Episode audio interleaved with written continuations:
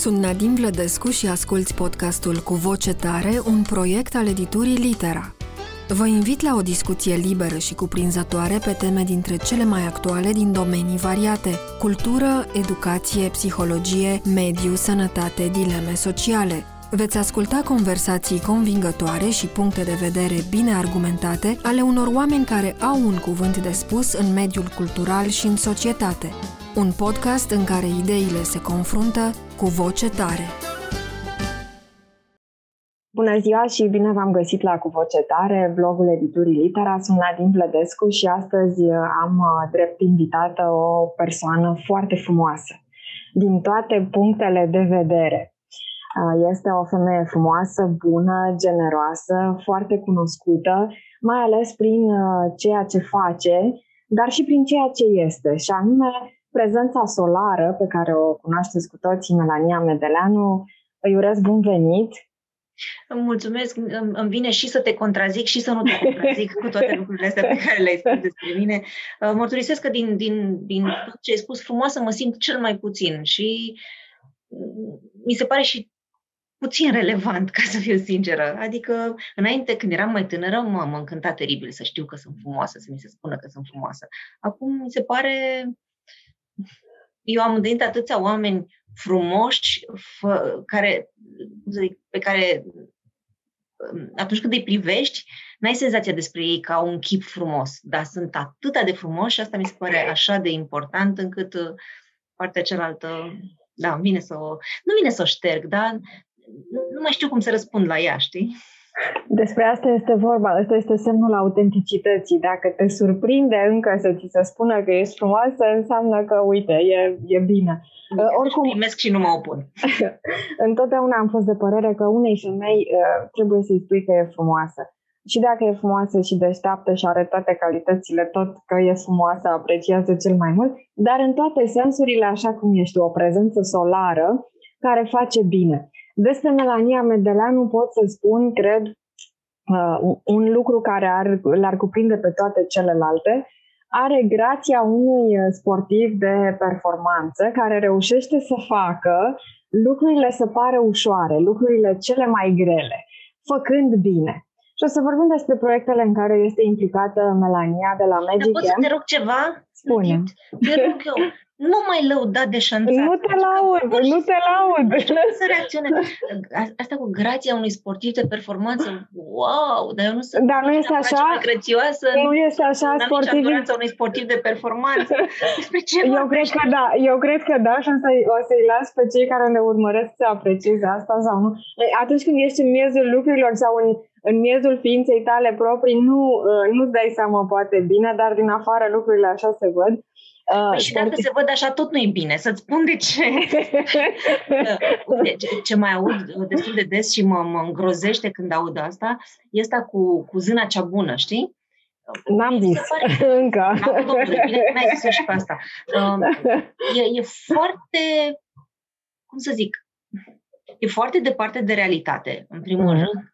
Doi, uh, pui un om pe un piedestal și nu. cu cât e mai înalt piedestalul, cu atât cade de mai sus, știi? Și atunci eu prefer să le spunem oamenilor oameni și să vorbim despre faptele lor și um, cum sunt ei, să reiasă din faptele lor, nu să spunem, știi? Despre asta este vorba și pentru asta te-am invitat ca să ne vorbești despre faptele tale bune. Dar ce spuneam, uh, hai să zicem, uh, nu ți-a plăcut acest laudațiu care e bine meritat uh, totuși, însă a face bine este un lucru foarte greu și în asta consta comparația cu un sportiv de performanță, ție îți iese cu lejeritate sau cu grație. Prin asta definesc eu grație. Și o să încep, o să încep, o să las pe tine să vorbești despre faptele tale bune, cu măsura și grația de care am pomenit. Și o să încep prin a te întreba cum își petrece Melania Medeleanu o zi din viață. O zi foarte lungă, cred, și foarte plină, pentru că reușești să faci atâtea lucruri și cred că timpul tău nu este mai lung decât al celorlalți, decât al nostru, să zicem. S-ar putea să fie un pic mai lung decât al celorlalți. Dintr-o singură perspectivă, mă trezesc foarte devreme dimineața, adică șase este cam cum să zic, cel mai târziu când mă trezesc. Și asta nu pentru că mi-aș dori foarte tare să mă trezesc la 6 dimineața, nu mă înțelegeți greșit, dacă aș putea aș dormi până la 8 jumate. Hmm. Dar um, pentru că Radu se trezește foarte devreme dimineața și, sigur, trebuie schimbat, apoi ne pregătim de masă, apoi ne pregătim de grădiniță, deci toate lucrurile astea îmi dau un mic avans față de, de alți oameni care nu se trezesc atât de devreme. De am, am timp să fac uh, multe lucruri. Și apoi, începând cu ora 8, când uh, Radu e la grădiniță, turez motoarele, pentru că știu că am la dispoziție maximum uh, 5 ore și în alea 5 mhm. ore trebuie să încapă tot până când merg să-l iau pe Radu de la grădiniță.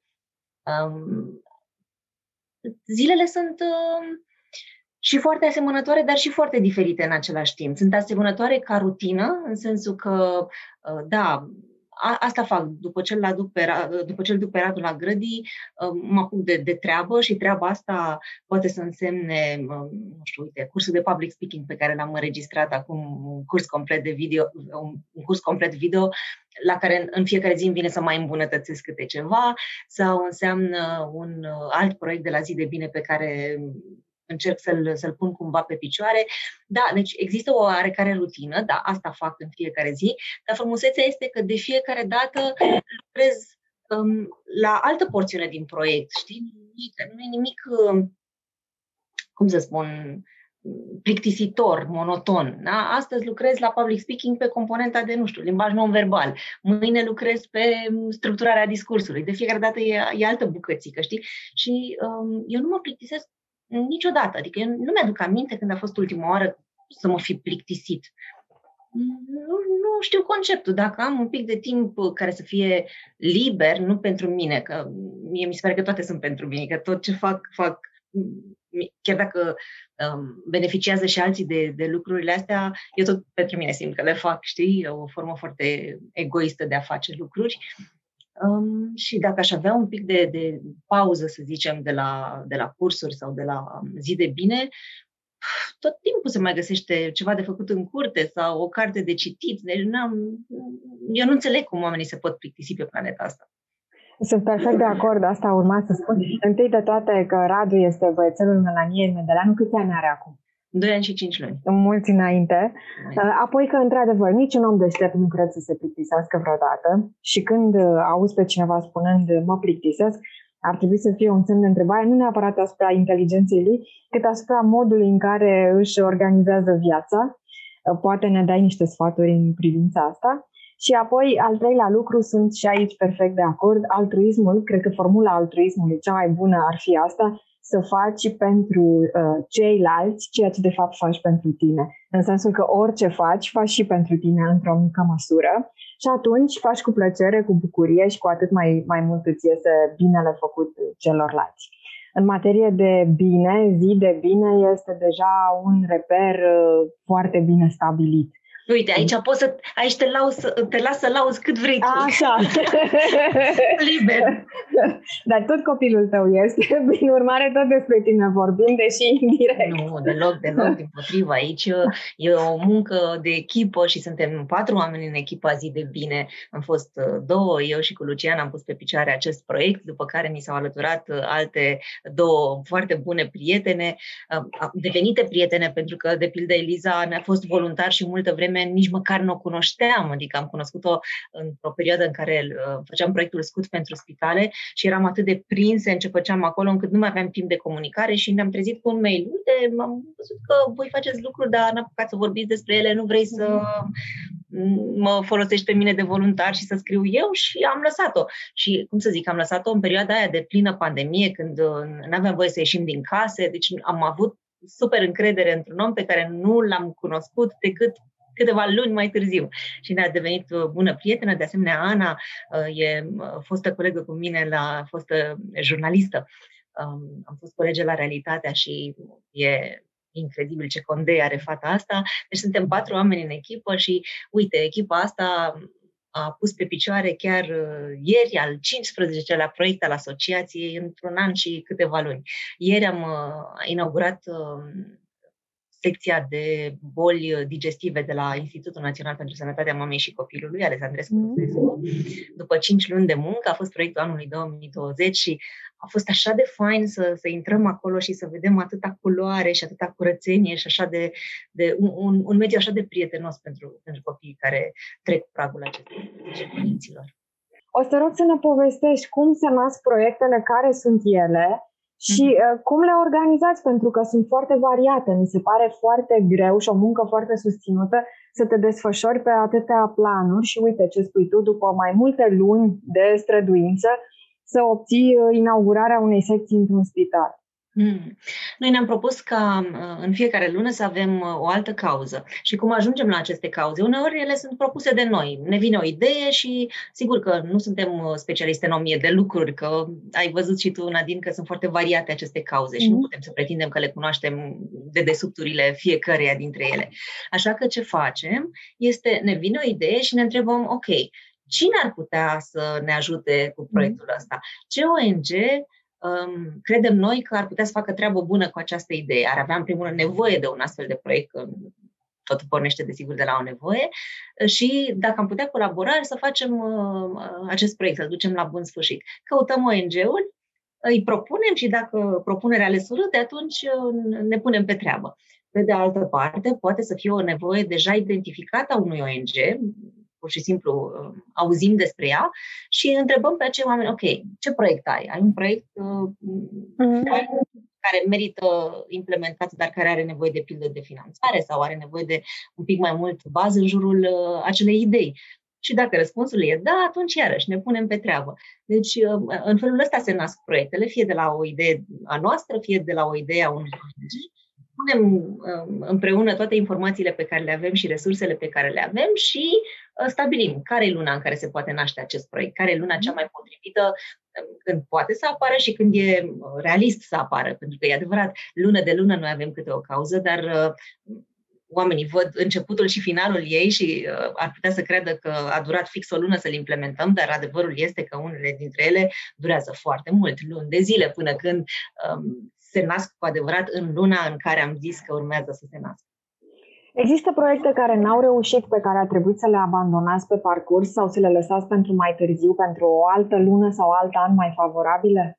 Oh, sunt, um, de multe ori avem astfel de cauze la care ne gândim, pe care le punem într-o lună și după aia ne dăm seama, mm, am fost prea optimiste să credem că o să iasă. Mm. Să zicem că e vorba de o colaborare cu autoritățile statului și, ei bine, ce să vezi, acolo lucrurile nu merg cu viteza cu care merg în, în, în privat. Așa că ce facem este să amânăm o astfel de cauză pentru o altă perioadă sau pur și simplu muncim mai mult la ea și decidem când ne apropiem de, de implementarea ei, care e momentul cel mai potrivit pentru ca ea Uh, să se nască așa cum merită. Uh, deci da, există și astfel de cauze și sunt unele dintre ele, fu, muncim de, de foarte multă vreme și încă, încă nu sunt uh, cimentate, nu sunt, sunt pe țeavă. Îmi permit să-ți fac o sugestie să faceți o listă sau o cutiuță poștală, să spunem, a proiectelor care sunt în desfășurare și la care mai aveți nevoie de ajutor și poate că cei care intră pe site vor veni cu o idee, o sugestie sau poate chiar un ajutor, poate și o finanțare, pentru a duce la bun sfârșit un proiect care, să zicem, stagnează într-o formă sau alta. Care este proiectul de luna asta, asta cu dorul? Dorul e oricum un subiect fascinant pentru orice român când aude de dor, e așa o, o chestie uh, și sentimentală, dar în același timp și foarte profundă, numai că la voi lucrurile sunt foarte concrete. Adică a face bine este un lucru concret, nu este nimic uh, metaforic sau filozofic, înseamnă să pui mâna și să faci, în primul e rând. Adevărat. Um, ne-am gândit foarte mult uh, la um, faptul că sunt așa de mulți copii care au părinții plecați mm. sau familii întregi care sunt plecate și conceptul ăsta de dor și Uai, în ultima vreme, cel puțin în decembrie, când am făcut proiectul cu Perna cu Tihnă, în care mm. am ajuns la mai mulți bătrâni care nu mai aveau pe nimeni, um, ne vorbeau cel mai des despre copiilor plecați. Era, mm. era un dor profund acolo. Așa că ne-am gândit că dorul este unul dintre uh, subiectele pe care ar fi ok să le, să le abordăm. Și am ales uh, localitatea Corlățel din județul Mehedinți, acolo unde sunt mai mulți uh, oameni pe unde, care vin și pleacă, Pe vin unde și pleacă. trece dorul mărunțel, pe deal, Unde pe la trece dorul cornățel. Exact. Cu vaca, ca Exact. vaca după vițel, da, Maria Tănase. Exact. Și am, am pornit de la, de la um, acest punct central care e dorul și Mhm. împreună cu copiii din sat, că asta a fost frumusețea, am împărțit, am, am identificat 10 categorii de doruri. Am vorbit despre dorul de oameni, de um, obiecte, de meșteșuguri, de locuri. Și uh, după ce am făcut aceste 10 categorii, am definit 100 de doruri, am identificat 100 de doruri, împreună cu copiii de aici și cu cei plecați, de ce ne e cel mai dor. Și copiii au, au um, făcut tot felul de ateliere și încă mai fac tot felul de ateliere pe fiecare dintre, dintre aceste categorii. La oameni am vorbit despre, despre oameni, la uh, mâncare am fost atelierul de gastronomie, sunt abia aștept să văd ce au făcut acolo. Au vorbit despre locuri și au început să identifice în satul uh, Corlățel um, elemente specifice stilului local, să, să înțeleagă un pic de, de elemente de patrimoniu, știi, să înțeleagă, înțeleagă un pic stiluri arhitecturale și așa mai departe. Uh, Iar uh, în 20 da, în 20 iunie o să mergem la Corlățel, unde facem un traseu al acestor uh, 100 de doruri. Din, din kilometru în kilometru există câte o bornă cu câte un dor și copiii vor parcurge acest drum cu bicicletele și vor afla na, ce au aflat copiii care au vorbit despre dorul de oameni, ce au aflat copiii care au vorbit despre dorul de locuri și așa mai departe. Um, asta facem și pentru că în sat nu există niciun mijloc de transport în comun, o să le luăm copiilor biciclete, așa încât uh, să rămână acolo și să, să existe un mijloc de deplasare, pentru că mulți dintre ei merg kilometri întregi pe jos. Ați ales întâmplător Corlățelul sau cum a fost uh, uh, făcută chiar, alegerea, selecția? Nu, selecția a fost făcută de partenerii noștri de la Asociația Lume Bună. Mm-hmm. Fiecare cauză e făcută în parteneriat cu un ONG, vă spuneam, care lucrează la Firul Ierbii și ei ne-au vorbit despre Corlățel așa de frumos și despre profesorii de acolo și despre uh, directorul de școală de acolo și au vorbit așa de fain și cu atâta înflăcărare despre locul ăla, încât mi s-a părut că e, da, e un loc bun în care să, să faci un astfel de proiect. Da, și uh, uite, dorul se transformă după aceea în bucurie, ceea ce se întâmplă mai rar. Sublimarea dorului la, la Corlățel e, e tema lunii. Ce mi se pare mie foarte important la proiectele voastre este această implicare în comunitate și în societate, adică luați un fenomen punctual, să spunem, și încercați să uh, extindeți binele făcut în jurul lui la un nivel mult mai mare, la nivelul societății, să spunem, cu pași mici.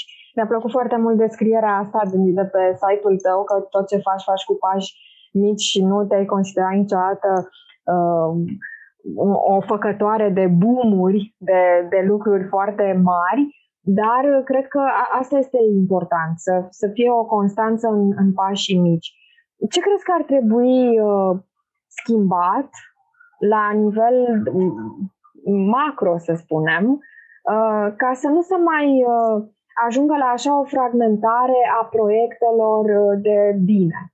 Adică uh, uh, să fie un, un val mai generalizat de susținere pe o anumită temă. Ascultați cu voce tare, un podcast al editurii Litera.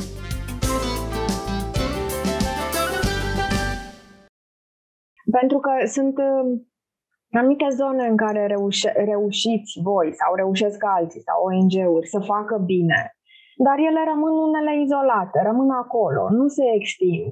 Nici măcar nu se molipsesc uh, alte uh, organizații sau uh, alții asemenea vouă să ducă mai departe ideea voastră într-o altă parte. De exemplu, la de ce spuneai de proiectul cu Dorul, ar fi frumos dacă după aceea, uh, printr-un fel de dat mai departe, uh, paid forward, s-ar ajunge la o harta a Dorului în toată țara. Mm-hmm.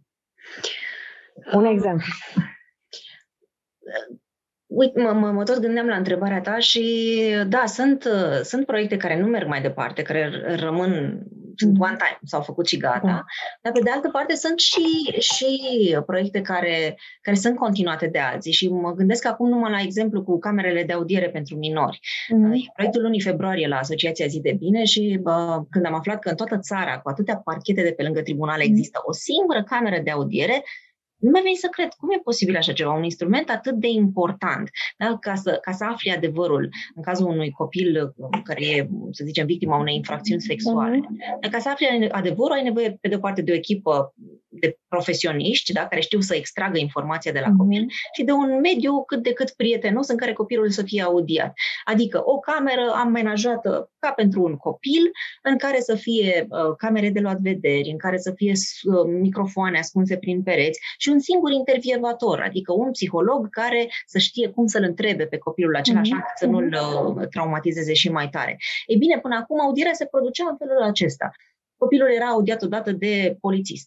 Mm. După care, să zicem, era, se ajungea la un proces. Era audiat și de, um, nu știu, avocat, procuror. Da. Uh, judecătorul voia și el să mai afle niște informații. Deci el era, practic, traumatizat și retraumatizat de atât de multe ori. Ei bine, cu această cameră de audiere, care e practic împărțită în două, pe de-o parte e, e camera uh, aceasta prietenoasă și pe cealaltă, uh, de cealaltă parte este o, o cameră tehnică, mm-hmm. În care de, to- aceste două camere sunt despărțite printr-un geam din la tip oglindă. Cu oglindă, da. Și toți cei care au un interes în aflarea adevărului sunt de cealaltă parte a geamului oglindă și dacă au depus întrebări către copil, îl, îi vor adresa aceste întrebări în casca pe care o are psihologul intervievator psihologului și psihologul reformulează această, aceste mhm. întrebări. Deci o singură audiere și prin faptul că e înregistrată această depoziție, nu mai e nevoie să-l mai chem încă o dată și încă o dată pe acel copil. Da? E bine, la nivelul întregii țări era o singură astfel de cameră. E incredibil. Noi am făcut trei într-o lună. Și după aceea, ce am făcut este că am zis, bun, da, dacă e un instrument atât de important, de ce nu putem să multiplicăm treaba asta? Că totuși sunt uh, atâtea parchete în, în țara asta. Hai să le facem pe toate sau măcar jumătate dintre ele. Și uh, când ne-am îndreptat din nou spre parchet să punem această întrebare, ok, vrem să ajutăm mai mult, răspunsul a fost uh, ne mobilizăm și noi și facem și noi. Uh-huh. Ceea ce, uh, vezi, e această eu nu știu dacă aveau sau nu aveau un plan să, să facă treaba asta, dar poate că am accelerat un pic lucrurile acolo, știi? Și faptul că acum urmează să se facă uh, aceste camere de audiere în multe mai, mult mai multe locuri din, din țara asta, e, e grozav. Deci, um, sigur că nu toate proiectele au această continuare, dar nici nu putem avea această pretenție. Mie mi-e suficient dacă din 12 proiecte într-un an, două um, au o astfel de continuare la nivel uh, mult mai mare. Mm-hmm. Și sigur nu am pretenție să facă asociația zi de bine lucrurile, nu vrem exclusivitate, adică oricine poate să facă, să facă. Important e să se facă, nu cine face. Știi? Deci, puterea, puterea exemplu. Că unele stau, dar altele pur și simplu le-ai făcut odată și ele pot servi drept exemplu mm-hmm. pentru alții și pot să fie duse mai departe. Exact. Puterea exemplului e cea care contează foarte mult și uneori și mobilizarea pentru că cineva din afară care vine și ți atrage atenția că nu prea e curat la tine în curte, poate să declanșeze o reacție la cei care au bunul simț funciar sau la oamenii cum se cade, cum îmi place să spun, să-și facă singur, singur curățenie. Acum, o întrebare pe care și-o pun mulți oameni care spun aș vrea și eu să fac bine, dar nu am timp sau nu am bani. Uh, ce presupune uh, un astfel de proiect și cum faceți cu finanțarea? Pentru că unele dintre proiectele voastre presupun desfășurări de forțe. Înțeleg că sunt foarte multe părți implicate, organizații, instituții ale statului, poate finanțare particulară și cu cât mai multe astfel de surse, cu atât mai bine. Dar cât de greu este să obții fonduri concrete? Ce poți să-i spui cuiva care protestează, da, e ușor să faci bine dacă ai timp și bani? Mm-hmm. Păi, cuiva care, care spune asta, o să-i spun așa că în Asociația Zi de Bine s-a născut în ziua primului caz de COVID din România, anul trecut, da, mai întâmplat asta mai rar, 20, 200 de lei în cont. Ăștia au fost toți banii noștri, toți banii noștri, da? Și ce am făcut este că le-am spus oamenilor, donați-vă ziua, e ziua ta. Mm-hmm. Ok, n-ai timp, n-ai bani. Perfect. Mm. Dar e ziua ta într-una dintre ele, nu? Și de obicei oamenii îți dau cadouri, nu? Îți mm. dau bani mm. nu știu, un buchet de flori. Dar și un buchet de flori costă, adică, ei bine, în, spune-le oamenilor așa, nu mai cumpăra cadouri, nu mai da bani, banii pe cadouri. Dacă vrei să-mi faci un dar, fă un dar foarte special, dăm puterea să fac un bine. Mm-hmm. Și banii aia pe care i-ai fi dat pe cadou, că sunt 5 lei sau că sunt 100 de lei, pune în contul meu de fundraiser, iar la capătul lunii, eu din banii ăștia o să fac o faptă bună. Mm-hmm. Așa s-a construit Asociația Zi de Bine și multe dintre cauzele pe care le-ați văzut implementate anul trecut, așa s-au finanțat cu ajutorul mm-hmm. oamenilor care și-au donat ziua sau cu ajutorul oamenilor care au trimis un SMS cu cuvântul sus la 8845 pentru o donație de 2 euro pe lună și pe care o pot întrerupe în orice moment. Um, după aceea, însă, sigur, asta a fost un efort, asta a fost un efort uriaș, pentru că jumătate din lună ne străduiam să strângem banii și după aia jumătate din lună ne străduiam să implementăm proiectul și nu știam, până la finalul proiectului, nu știam ce o să reușim să strângem banii de data asta, o să reușim, că altfel venim cu bani de acasă.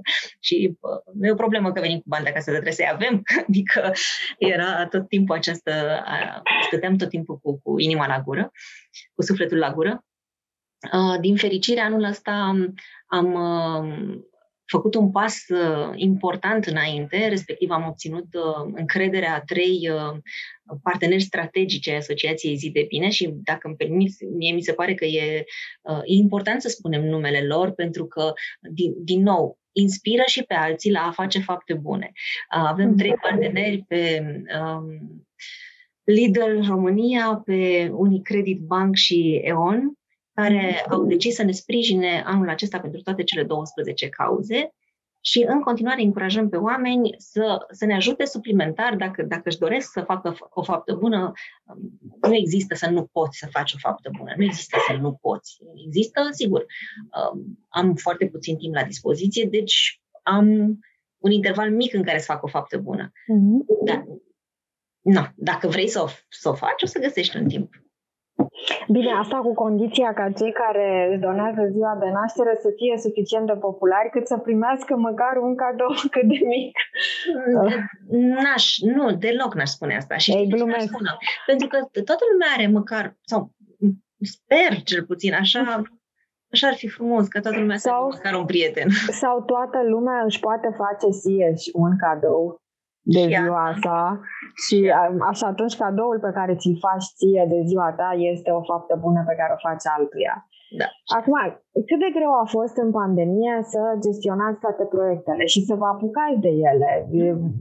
Eu, eu cred, mai ales la început, un curaj nebun să te lupți pe toate fronturile, și cu pandemia, și cu finanțarea, și cu uh, demarat uh, motoare, pornit, pentru că uh, Îți trebuie, îți trebuie uh, o voință foarte puternică. Aceea a unui jucător de șah. O să revin la chestia asta mai târziu, pentru că știu că șahul e sportul tău preferat. A fost și greu și ușor. A fost greu pentru că, firește, era complet necunoscut. Se întâmpla ceva ce n-am mai trăit niciodată, da? Mm-hmm. Faptul că nu puteam să ieșim din casă, faptul că era această panică permanentă.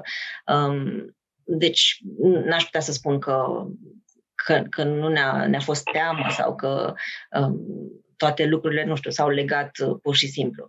Nu, n-a fost așa. Um, imaginați-vă câte cuvinte noi au încăput în vocabularul nostru în uh, luna martie anului trecut, când uh, am, ne-am hotărât să strângem bani pentru uh, echipamente de protecție și, și aparatură medicală și ce mai trebuia prin spitale, ori noi habar n-aveam ce aia, nu știu, un, um, nu știam ce la un echipament de protecție, da? nu știam mm. ce, cum arată izoletă. materiale, un combinezon. Sau o izoletă care n-a mai existat din fericire. Da, tuneluri de... Erau uite că ce, ce înseamnă memoria le și șterge, știi? Că, mm. ok, sper să nu mă mai întâlnesc cu, cu toate lucrurile astea niciodată, să nu mai am nevoie de ele, dar uh, injectomat. Habar n-aveam ce la injectomat. Ne trebuiau um, se cheamă astea care te ajută să respiri? Uh, ventilatoare. Ventilatoare, da. exact. Pentru Dar ce este un injectomat? Iartă-mă. o chestie care face o injecție mult mai ușor și mai rapid. Asta. Ok, pe bandă rulantă. Bun. Da. Uh, ventilatoare. Păi, câte tipuri de ventilatoare există pe lumea asta, de unde să știu eu care e ăla potrivit, că doar nu sunt medic și am lucrat toată viața cu așa ceva.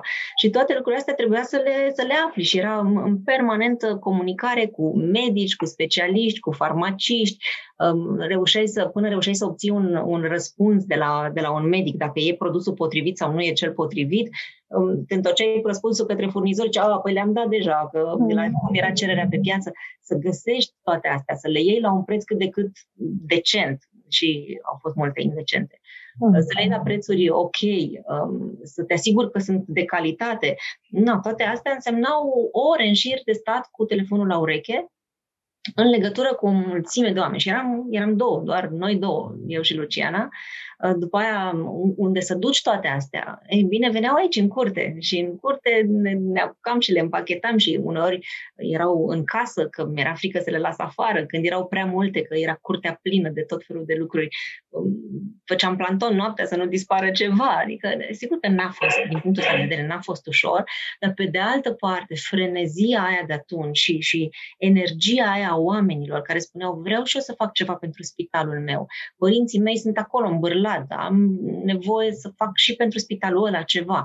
Și oameni care îmi spuneau, dar nu e ziua mea de naștere, nu pot să-mi donez ziua. Ok, înțeleg ce spui, hai să nu mai fie cine e născut în aprilie, cine e născut în martie, cine e născut în februarie. Hai să fie cine e născut în Bârlan, cine e născut în uh-huh. Suceava și așa mai departe. Și oamenii au început să facă fundraising și noi le-am făcut o promisiune de câți bani strângi tu cu comunitatea ta, ei bine, de fiecare leu pe care îl strângi, ba chiar și pe deasupra, noi o să trimitem echipamente de protecție și materiale sanitare spre spitalul pe care, pentru care tu ai strâns bani. Mm-hmm. Nu există. Am, am trimis la uh, peste 80 de spitale și mai bine de 20 de cabinete de medicină de familie și n-am avut nici măcar o promisiune încălcată. Peste tot am trimis, cum am spus, fiecare lucrușor pe care l-am zis acolo fost o satisfacție foarte mare. De asta zic, a fost și greu, dar a fost și ușor pentru că am avut, da, sigur, am fost două, dar de fapt n-am fost două, am fost 30 de mii de oameni, am fost oameni care au trimis SMS-uri, oameni care și-au mobilizat comunitățile. De fapt, am avut o echipă uriașă. Care este capitalul de încredere cu care lucrați? Că mă gândesc că de cele mai multe ori reacția oamenilor e una pozitivă. Se mobilizează pentru că au uh, un mobilizator, voi. Uh, dar sunt și probabil reacții de neîncredere. Stai puțin, cine sunteți, dar de ce să vă dau vouă bani, de ce să, de ce să treacă prin voi? Cât de greu e să-i convingi pe oameni? Cât efort trebuie să depui? Vorbeai de cuvântul magic comunicare mai devreme. Cred că ceea ce faceți voi excelează la capitolul ăsta, la capitolul transmiterea mesajului și convingerea, nu prin uh, metode Um, nu știu cum să le spun, uh, necinstite sau manipulatoare în vreun fel sau altul. Manipularea poate avea și uh, uh, coordonate pozitive, ci printr-o franchețe și printr-o transparență care vă caracterizează. Um, e greu să comunici ce vrei să faci și să-i mobilizezi pe oameni, insiști mult. Cum, cum se întâmplă lucrurile? Nu știu dacă e greu sau e ușor, dar știu sigur că e necesar.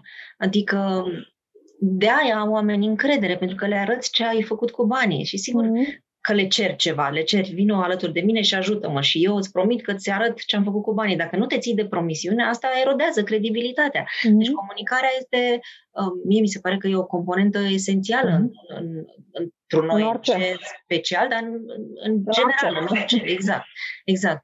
Uh, și da, credibilitatea așa se câștigă, um, ținându-te de cuvânt arătându-le mm-hmm. oamenilor apoi, uite, numai că m-am ținut de cuvânt, dar îți și arăt că m-am ținut de cuvânt. Da? De asta în fiecare lună avem grijă să le spunem oamenilor, uite, asta vrem să facem în această lună, de atâția bani avem nevoie, atât a costat, de aia dăm comunicat de presă și spunem atât a costat și atâția bani am avut și atâția bani am strâns ca să reușim să implementăm acest proiect. Și um, da, cred că e cea mai importantă componentă în, în fundraising este exact asta, credibilitatea. Iar mm-hmm. ea vine din faptul că um, îi, că, că le arăți oamenilor, că te ții de promisiune și le arăți oamenilor ce ai făcut. Mm-hmm. Acum, tu... asta, e, asta e, cum să zic, e, e un deziderat pentru noi în fiecare lună. Știm că trebuie să ne ținem de cuvânt. Mm-hmm.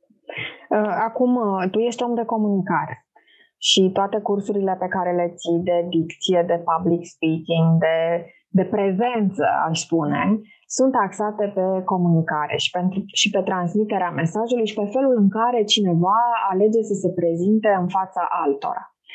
E un foarte mare talent acesta, de, în primul rând de a fi tu însăți uh, întruchiparea tuturor acestor uh, calități și apoi de a învăța pe alții. Uh, care ar fi, să zicem, nu știu, trei, trei puncte principale în, în comunicarea ta către, către ceilalți, a ta ca persoană?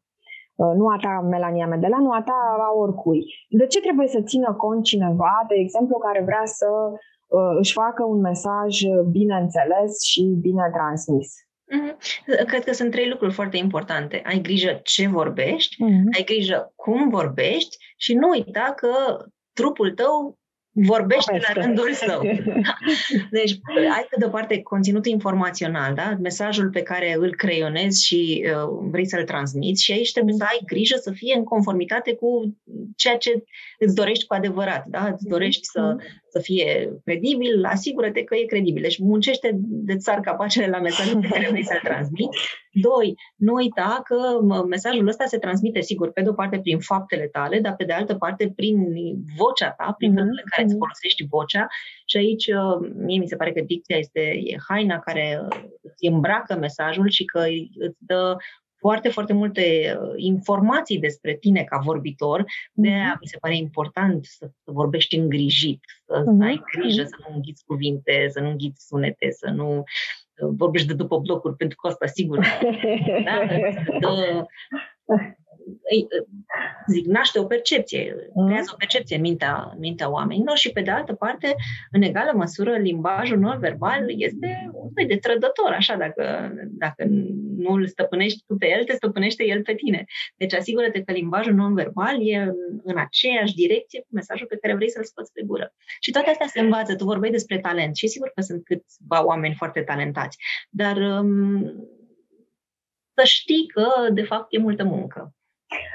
Da, revenim la sportivul de performanță. Există un talent, există un germene, dar uh, munca aceea multă de lejeritatea.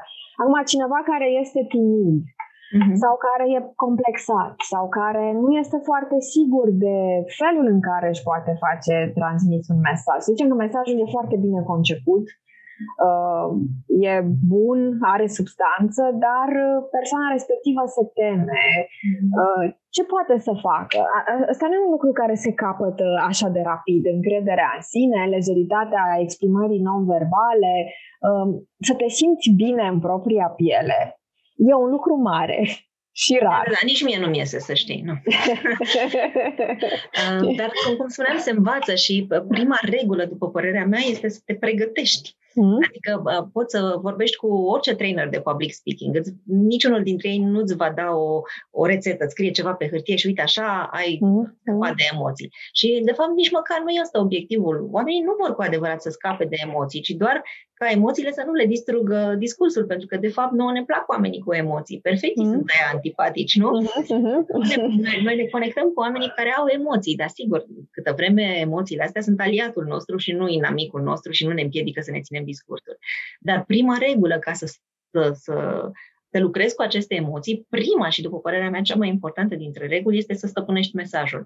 Cu cât ești mai stăpân pe ce urmează să spui, cu atât nivelul emoțiilor e mai, e mai jos. Și e firesc, dacă tu nu știi că nu te-ai pregătit, nu știi ce urmează să spui, normal că o să tremuri îngrozitor de tare în fața publicului, nu? Mhm. Deci sunt, sunt uh, mai multe etape, dar prima dintre ele este să, să stăpânești mesajul și apoi, sigur, există și niște tehnici să, să lucrezi cu emoțiile tale și um, sunt oameni care vin la curs și mă bucur foarte tare când luni de zile mai târziu îmi trimit un mesaj și îmi spun Mel, am ținut o prezentare și mi-a ieșit, a ieșit foarte fain și, și, uh, și ai avut emoții? Da, da, da, da, e ok că am avut emoții, pentru că, de fapt, asta încerc să le spun, e ok că avem emoții nouă ne plac oamenii cu emoții. Și dacă e cineva care simte că, că are de îmbunătățit la capitolul ăsta, uh, poate să vină oricând la curs, eu m-aș bucura foarte tare și dacă nu are timp de venit la curs, uh, iar sunt fericită să zic și o zic acum pentru că am muncit de mi-au sărit capacele la cursul ăsta, l-am înregistrat, sunt 40 de episoade video cu ceea ce e important în public speaking, inclusiv gestionarea emoțiilor și dacă cineva are nevoie de, de trucurile astea, poate să ia cursul de pe site melaniamedeleanu.ro.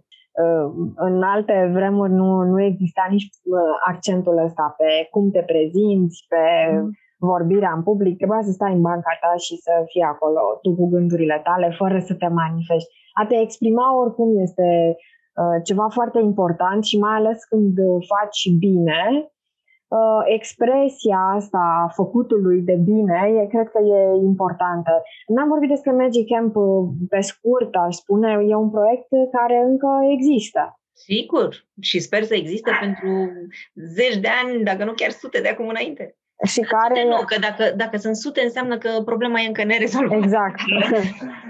Uh, este un proiect care se adresează părinților copiilor care au probleme oncologice și uh, un proiect foarte important, cred, care a fost uh, un deschizător de drumuri. Când, când ați început Magic Camp?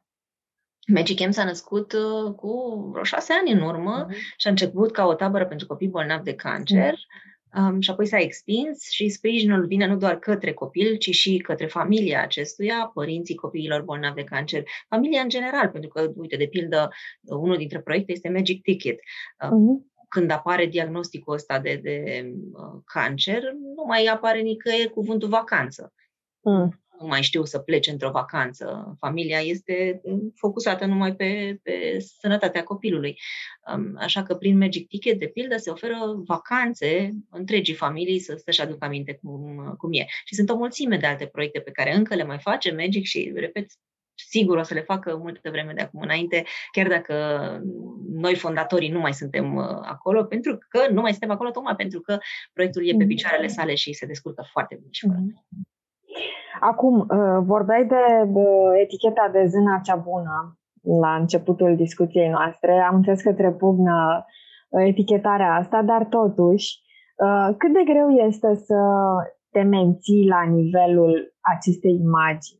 Adică, la un moment dat, cred că nu mai poți să-ți permiți să stai o zi să nu faci nimic, independent de programul de care ne-ai vorbit uh, o zi în care să zici, uite, am făcut suficient bine luna asta sau anul ăsta. să știi că nu am o listă când zic că gata, e suficient cât bine s-au făcut. Nu, acum pur și simplu astăzi vreau să dorm toată ziua uh, și nu, nu trebuie să mă gândesc că, uite, e un proiect în desfășurare sau ce se întâmplă cu finanțarea cu tare sau cu proiectul de luna viitoare sau pe undeva mai e ceva de făcut. Mereu e ceva de făcut. Poți să-ți mai permiți Uh, o normalitate atunci când ai intrat într-o sferă atât de sus a binelui? Uh, Nadine, pentru mine asta e normalitatea, să fac aceste lucruri. Deci, cumva, mm. să nu le fac ar, ar însemna să ies din sfera mm. normalității. Mie îmi place să fac, eu nu le simt ca pe obligație. Adică, ce fac, fac pentru că simt că vreau să fac asta și că pot să fac asta.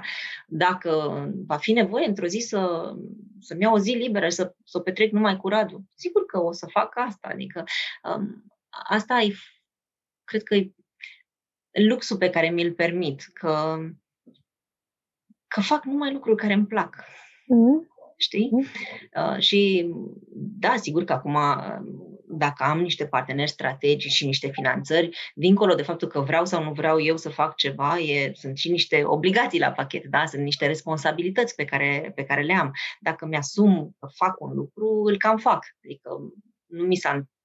Sunt, sunt un om foarte din perspectiva asta, enervant de responsabil. Adică, rare ori mi se întâmplă să zic că fac ceva și să, să nu duc lucrurile până la capăt.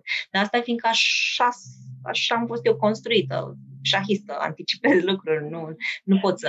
Nu, rare ori sunt spontană, cu adevărat. Adică, Lăsam, Lăsam întrebarea asta pe mai la sfârșitul uh, întrevederii noastre, aceea cu șahul. Uh, de câte mutări e nevoie? Șase? Să știi înainte ca să poți să zici că ai o șansă să câștigi partida și transpus, uh, transpus lucrul ăsta în ceea ce faci tu, uh, cât de cu bătaie lungă trebuie să fie un proiect ca să vă înhămați la el? Trebuie gândiți tot, toți pașii înainte. De exemplu, dacă cineva are nevoie de ajutor sau are o idee și nu știe cum să o pună în practică și află de zi de bine și vă scrie Uh, cum evaluați proiectul, fezabilitatea lui? Uh, uh-huh. Ce, ce cântărește mai mult sau, sau mai puțin? Mhm.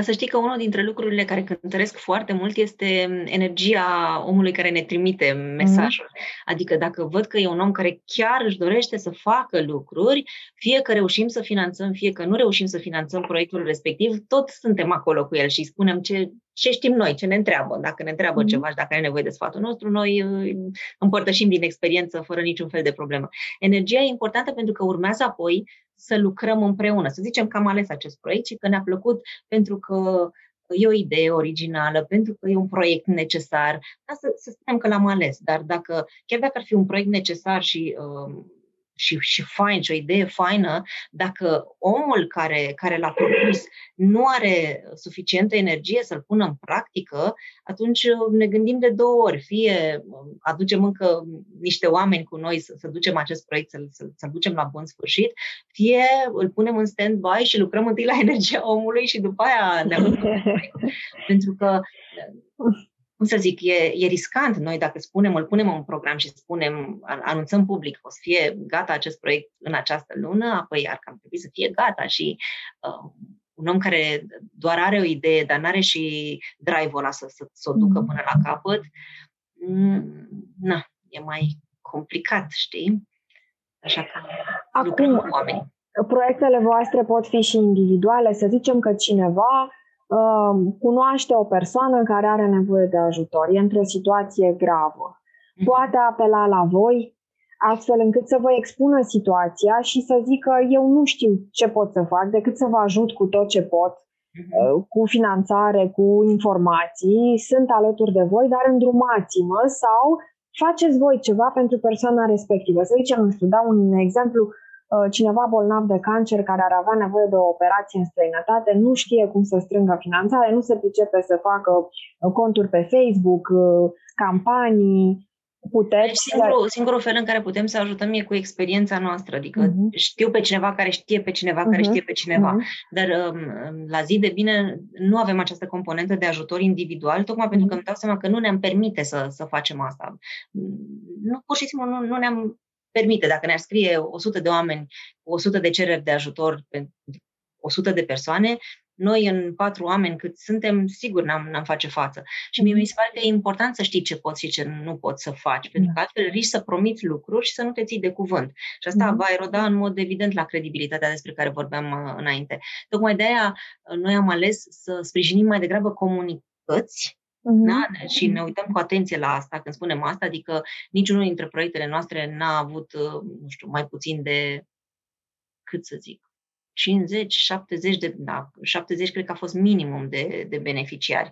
Gândește-te, uh-huh. la Perna cu Tihna am ajuns la 800 de oameni, uh, la, cu Microduș am ajuns uh, la 500 de copii.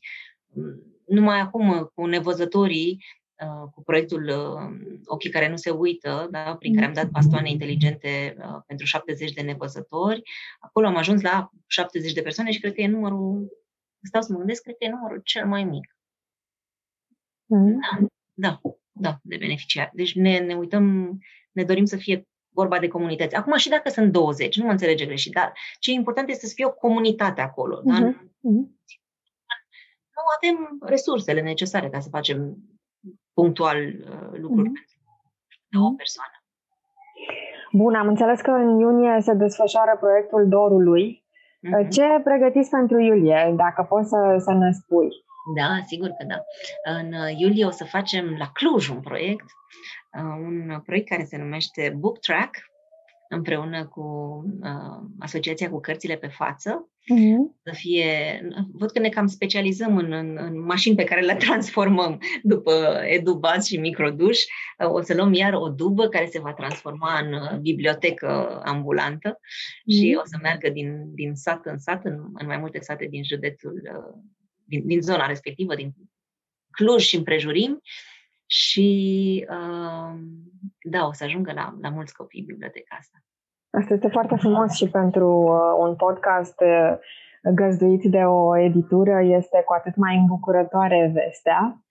Uh, acum, uh, pentru că tot ai pomenit de cărți, o să te întreb uh, întrebarea standard uh, a, a podcastului. Care este cea mai recentă carte citită de tine? Sau cartea pe care o citești acum? Chiar acum, acum citesc uh, Gabor Mate cu o carte despre dependențe, care este extrem de dură și extrem de mm. greu de dus, dar important de înțeles, pentru că um, lucrează foarte mult cu, cu preconcepții. Mm. Adică vorbește în special despre oameni care au ajuns la uh, dezalcoolizare sau uh, um, consumatori de droguri și uh, când te uiți din exterior, e foarte ușor să pui etichete, știi? Dar prin poveștile pe care le spune Gabor Mate, înțelegi că, wow, câtă durere e acolo și ce poveste au în spate oamenii ăștia. Și dacă știi povestea, ești cumva, privește altfel lucrurile. Mm. Ești dispus să, să înțelegi mai mult și să, să fii mai uh, Tolerant. Da, nu vreau să folosesc cuvântul tolerant, că când spui tolerant, te tolerezi, așa, știi, te mhm. tolerezi, da? Nu vreau să spun asta, vreau să spun că ești mai empatic și mai, mm. poți să vibrezi mai și să înțelegi mai mult și să fii mai atent și să nu mai pui etichete și când încetăm să mai punem etichete, suntem niște oameni mai buni. Da, mai maleabil și atunci când încetăm să ne judecăm și pe noi înșine, uite, asta ne permite să ieșim din noi și să facem bine. Mm-hmm. Care ar fi motorul tău. Uh, ai spus atâtea lucruri și personalitatea ta este atât de complexă, nu o să mai zic nimic de bine sau de frumos de tine, dar uh, există ceva acolo. Uh, spuneam că este o, o personalitate solară. Asta se vede imediat, nu e nevoie de niciun fel de, de analiză sau de laudă. În momentele tale de îndoială sau de greutate, că bănuiesc că sunt, uh, jonglând cu atâtea lucruri și în, în uh, general cu niște lipsuri, adică uh, toate aceste comunități au nevoie de ceva. Uh, cum faci? Ce te ține în mișcare? Care este gândul sau uh, planul pe care le ai ca să mergi mai departe tot timpul cu aceeași perseverență, cu aceeași constanță, de fapt? Nu știu, îmi place. și sunt genul, dă-mi o problemă că vreau ceva să rezolv, știi? Șah. Um, Cal la B1 și... da, nu știu să-ți răspund foarte concret la întrebare. Ce fac în momentele de îndoială? Dacă, dacă... Uneori mă opresc. Uneori pur și simplu spun stop, pentru că am nevoie să mă gândesc mai mult. Poate n-am analizat suficient de bine situația respectivă. Poate că e ceva ce um, are nevoie să te dai trei pași în spate și să te uiți cu mai multă detașare. Că uneori când ești în mijlocul lucrurilor acolo, nu mai vezi soluțiile la fel de, de clar. Și ai nevoie să te dai trei pași în spate. Deci uneori mă opresc și mă dau trei pași în spate. Uh, ce, ce nu fac, nu mai abandonez. Adică, mm. cum să zic, unele lucruri nu, la un moment dat constați că, că ai greșit și, și trebuie să le lași acolo unde sunt, dar trebuie să, să înțelegi întâi tot mecanismul, ok, am greșit și că nu are sens să mergi mai departe, nu are sens să persiști în, într-o chestie că nu faci decât să te trambalezi și să te, te enervezi mai tare și să um, și nu ajungi la rezultate, știi? Deci uneori trebuie să înțelegi când trebuie să te oprești. Dar de cele mai multe ori e doar o altă abordare uneori nu trebuie să te oprești, uneori trebuie doar să te dai în spate și să te uiți din altă perspectivă la lucruri. Știi? Deci, cred că asta e, asta e ce fac um, și cred că asta e ce e important să facem, să înțelegem când un lucru trebuie lăsat acolo și gata și când e de fapt doar uh, un hold, îl pui pe, pe hold, pe pauză, te dai în spate, te uiți din altă perspectivă și îl iei de la capăt cu, cu forțe proaspete sau cu un unghi proaspăt de abordare. Mm. Da, sau poate lăsat un lucru acolo uh, unde cineva n-a reușit, să zicem, să îl ducă la bun sfârșit, să-l găsească altcineva și poate cu alte resurse, altă abordare și o altă energie, uh, să găsească o altă soluție. Exista această idee și printre scriitori uh, a unei bănci, să zicem, de idei ideile pe care nu le folosește un scriitor sau le are, dar nu vrea să le pună în practică, să le afișeze undeva pe un board și să le ia altcineva și să le, să le facă. Ocean de generozitate profundă. Da, mai, mai rar, mai rar și nu știu dacă poate fi pus și în practică, dar e frumos așa ca, ca ideație. Da. Bun, uh, foarte, foarte fluidă discuția cu tine, îmi place tare mult și aș vrea să discutăm despre toate proiectele voastre și sunt uh, foarte multe și sunt convinsă că vor fi uh, foarte bune și de acum încolo, mai ales că ieșim din pandemie sau sperăm că ieșim din pandemie, o să spun o întrebare personală legată de vaccinare. Mm. Uh, știu că ai avut COVID uh, și că te-ai și vaccinat. De două ori? Uh. e, chiar e nevoie și de rapel după... după... Da. Bun. Dar uh, nu spun eu, spun niște oameni mai deștepți și mai informați decât mine. Joc, joc puțin rolul avocatului diavolului ca să, ca să glumim. Uh, cât de importantă este uh, o, o conștientizare a impactului pe care un astfel de gest asupra ta, asupra propriului tău corp, îl are asupra comunității, să zicem. De asta te-am întrebat de experiența ta personală. Uh, sunt oameni care aleg să nu se vaccineze sau care nici n-au făcut COVID și aleg să nu se vaccineze și au unii argumentele lor, uh, unele bine întemeiate. Nu vorbesc despre anti-vaxxer. Uh-huh. Um, experiența ta cum a fost și care ar fi un mesaj, nu știu, pe care l-ai transmite, fără a încerca să facem proveliți? Sub nicio formă. Mi-e teamă că orice a spune e interpretat ca o încercare de a face prozelit. Eu știu așa, că um, m-am uitat la situație, am văzut ce, ce e în jurul meu. Apoi uh-huh. am mhm. început să citesc. Apoi m-am sfătuit cu niște oameni care sunt în domeniu. Că, uh-huh. repet, eu n-am cunoștință, nu sunt doctor, nu, nu mă pricep la lucrurile astea suficient de bine și știu că vaccinul are acest potențial de a salva vieți, mm. atât pe a ta cât și pe a altora cărora ai putea, fără să-ți dorești să, să le transmiți boala, da? Și uitându-mă, punând în balanță riscuri cu avantaje, mie mi se pare că e mai avantajos să te vaccinezi și să te aperi în felul ăsta pe tine și pe ceilalți, decât să riști să faci boala și Um, fie să ai o formă foarte gravă și ai văzut ce evoluție nepredictibilă poate să aibă boala asta, fie să te îmbolnăvești tu și, Doamne ferește, să, să dai în ceva mai grav, fie să dai virusul altcuiva și să... N-aș, n-aș vrea niciodată să am pe conștiință așa ceva, să știu că am îmbolnăvit un om și că omul ăla, nu știu, Doamne ferește, a murit pentru că da. eu n-am, nu mi-am făcut un vaccin. Come on! Din nou, ce spun este așa, că Um, m-am sfătuit cu oameni în a căror părere am încredere, care au studii în domeniu și care au spus, da, fă acest vaccin și l-am făcut. Um, mi se pare că e uh, pentru mine și pentru cei din jurul meu o alegere înțeleaptă, mm. care mă protejează pe mine și pe cei din jur și, cum să zic, um, îmi dau seama că în, în, unui om care nu vrea să se vaccineze, pot să-i spun eu orice aș spune pe planeta asta, că îi spun degeaba, nu fac decât să-l uh, întărât și mai tare și să-l uh, înverșunez și mai tare. Um, așa că îi spun, uite, asta am făcut eu. Dacă ți-e de folos, mm. bine, dacă nu ți-e de folos, na, îmi pare, îmi pare rău și adevărat că îmi pare rău.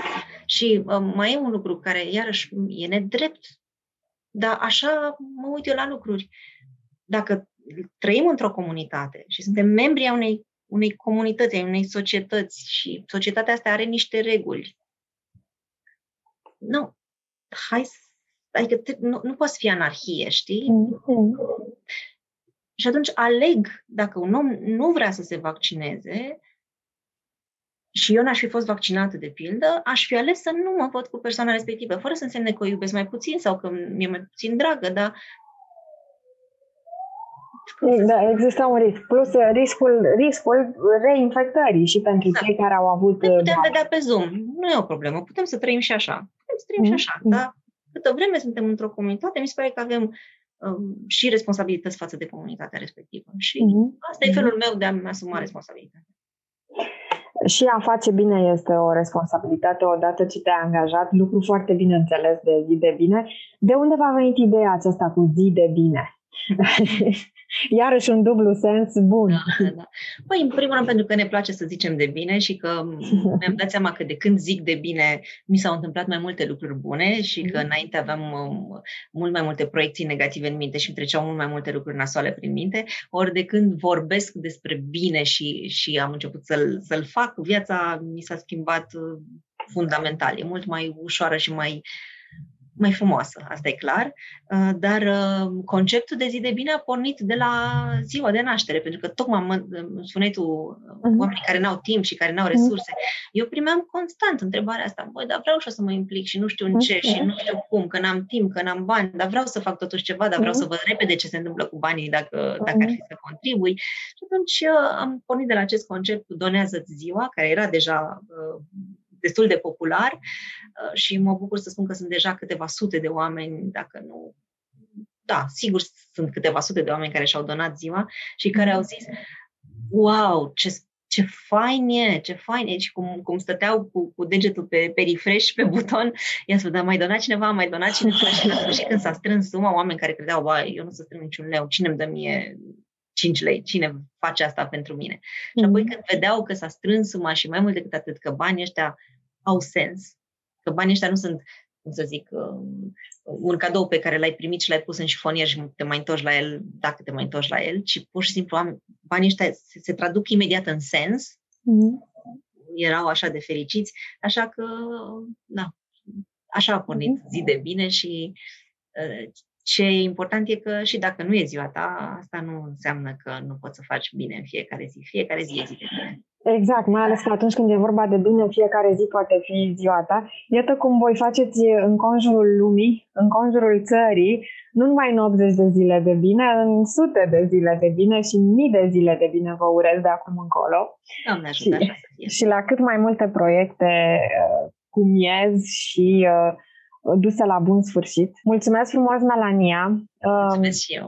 Trebuia spus dintr-un început, poate asta era singura modalitate pe care ai fi acceptat-o ca să te definesc fără să mai spun cât ești de frumoasă, că îmblânzești fluturi, ceea ce este o treabă foarte dificilă, fluturii nefiind neapărat în categoria animalelor sălbatice, dar iarăși ca metaforă este acolo, în ideea că ceva frumos și relativ fragil și acela trebuie îmblândit ca orice faptă bună. Accept. Mulțumesc!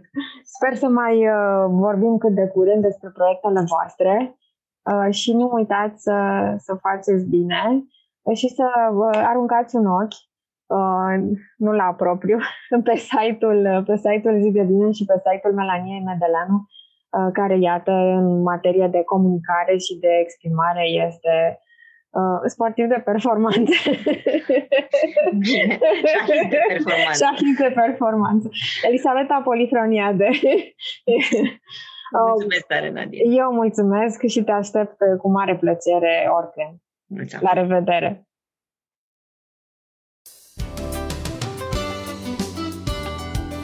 Ați ascultat Cu Voce Tare, un podcast litera cu Nadine Vlădescu și invitații săi. Podcastul cu voce tare poate fi ascultat pe Spotify, SoundCloud, iTunes, Apple Podcast, Google Podcast, pe canalul de YouTube al editurii Litera și pe blog Litera.